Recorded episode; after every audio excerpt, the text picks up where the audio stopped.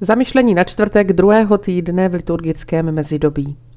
Slova svatého Evangelia podle Marka.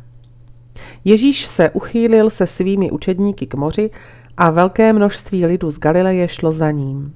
Také z Judska, z Jeruzaléma, z Idumeje, ze Zajordání, i z okolí Tyru a Sidonu přišlo k němu mnoho lidí, protože slyšeli, co všechno koná.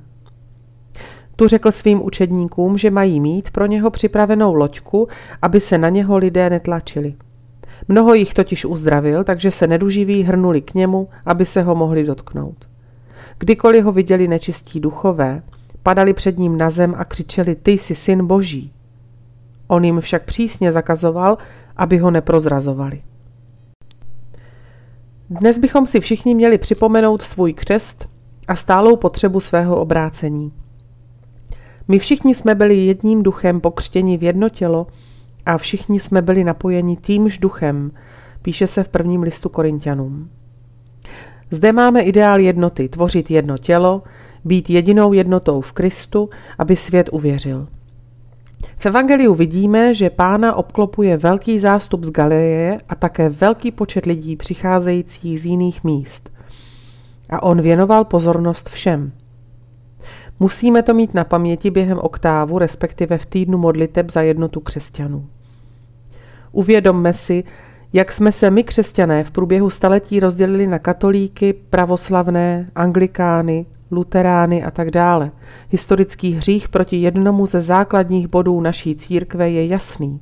Je to hřích proti jednotě, tedy hřích proti Kristu, jehož církev je jedna a v ní každý najde spásu. Ale pojďme čelit dnešní církevní realitě.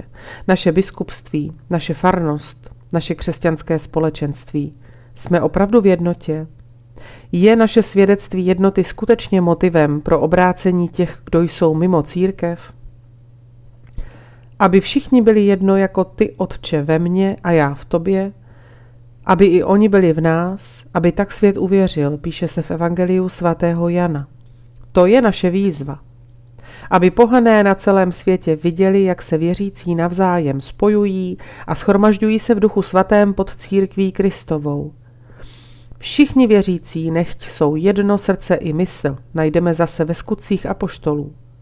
Pamatujme na to, že jednota se má jako ovoce Eucharistie projevit tak, že právě skrze ní, skrze sjednocení s Ježíšem, tedy když jsme krmeni týmž chlebem života, tak se stáváme jedním tělem.